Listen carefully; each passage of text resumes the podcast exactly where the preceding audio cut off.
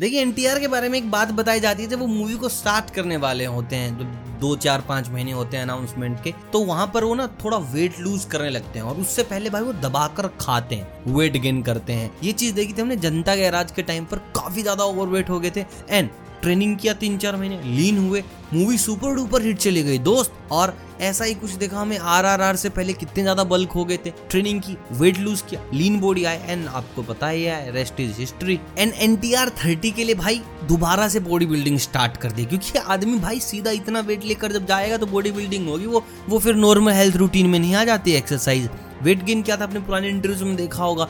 And now again is in lean mode भाई, इस बार तो कुछ एक्स्ट्रा लेवल की ही मसल्स बना देना चाह रहे हैं, क्योंकि movie completely hand to hand combats पर खेलना चाह रहे हैं। देखिए, पिछली बार हमने देख लिया भाला वाला फुल ऑन एक आदिवासी वाली ताकत, लेकिन यहाँ पर मॉडर्न आदमी है और वो ताकत दिखा रहा है। तो इतने प्रहार नहीं होंगे कि मुक्का मार के ऐसा पचास फीट दूर गया आदमी।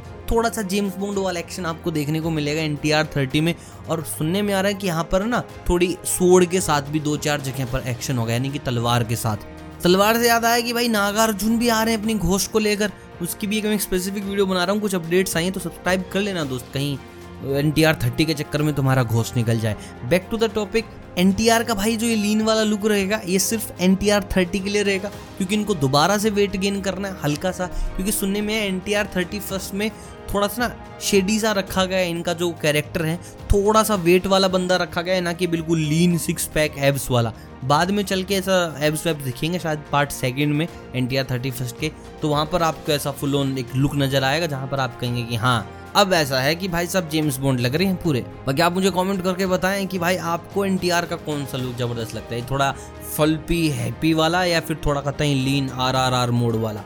Do let me know through comments बाकी मिलता हूँ बहुत जल्द, तब तक आप सभी को अलविदा।